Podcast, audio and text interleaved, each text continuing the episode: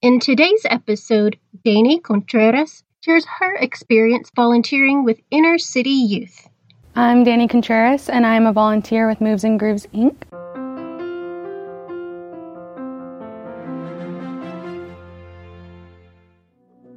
Moves and Grooves is a nonprofit for inner city youth that focuses on changing educational curriculum through the arts.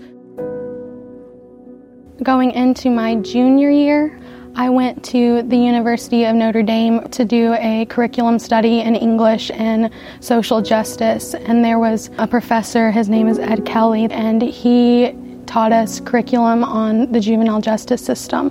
And at the time, I was 17 and there were children younger than I am in the juvenile system, and I was kind of just struck by that, and that was a lot of the reason why I actually chose to work with Moves and Grooves when the opportunity presented itself because it focuses with at risk youth. When I went into high school, I auditioned for my dance team at the high school and I became part of a sisterhood. Because I was dancing for so long before that, but that sisterhood is what really shaped me as a person. And then I think that experience when I went to the summer to um, South Bend at Notre Dame, that I think it just all fed into what I'm doing now.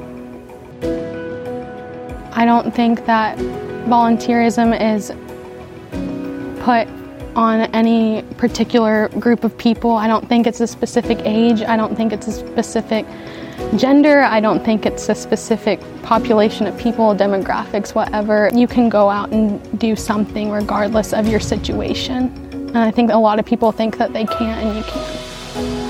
I'm always going to be a volunteer because I see a difference when people help other people and when people believe in other people. This has been the Doing Good podcast. Check out the nonprofit Doing Good online at doinggood.tv.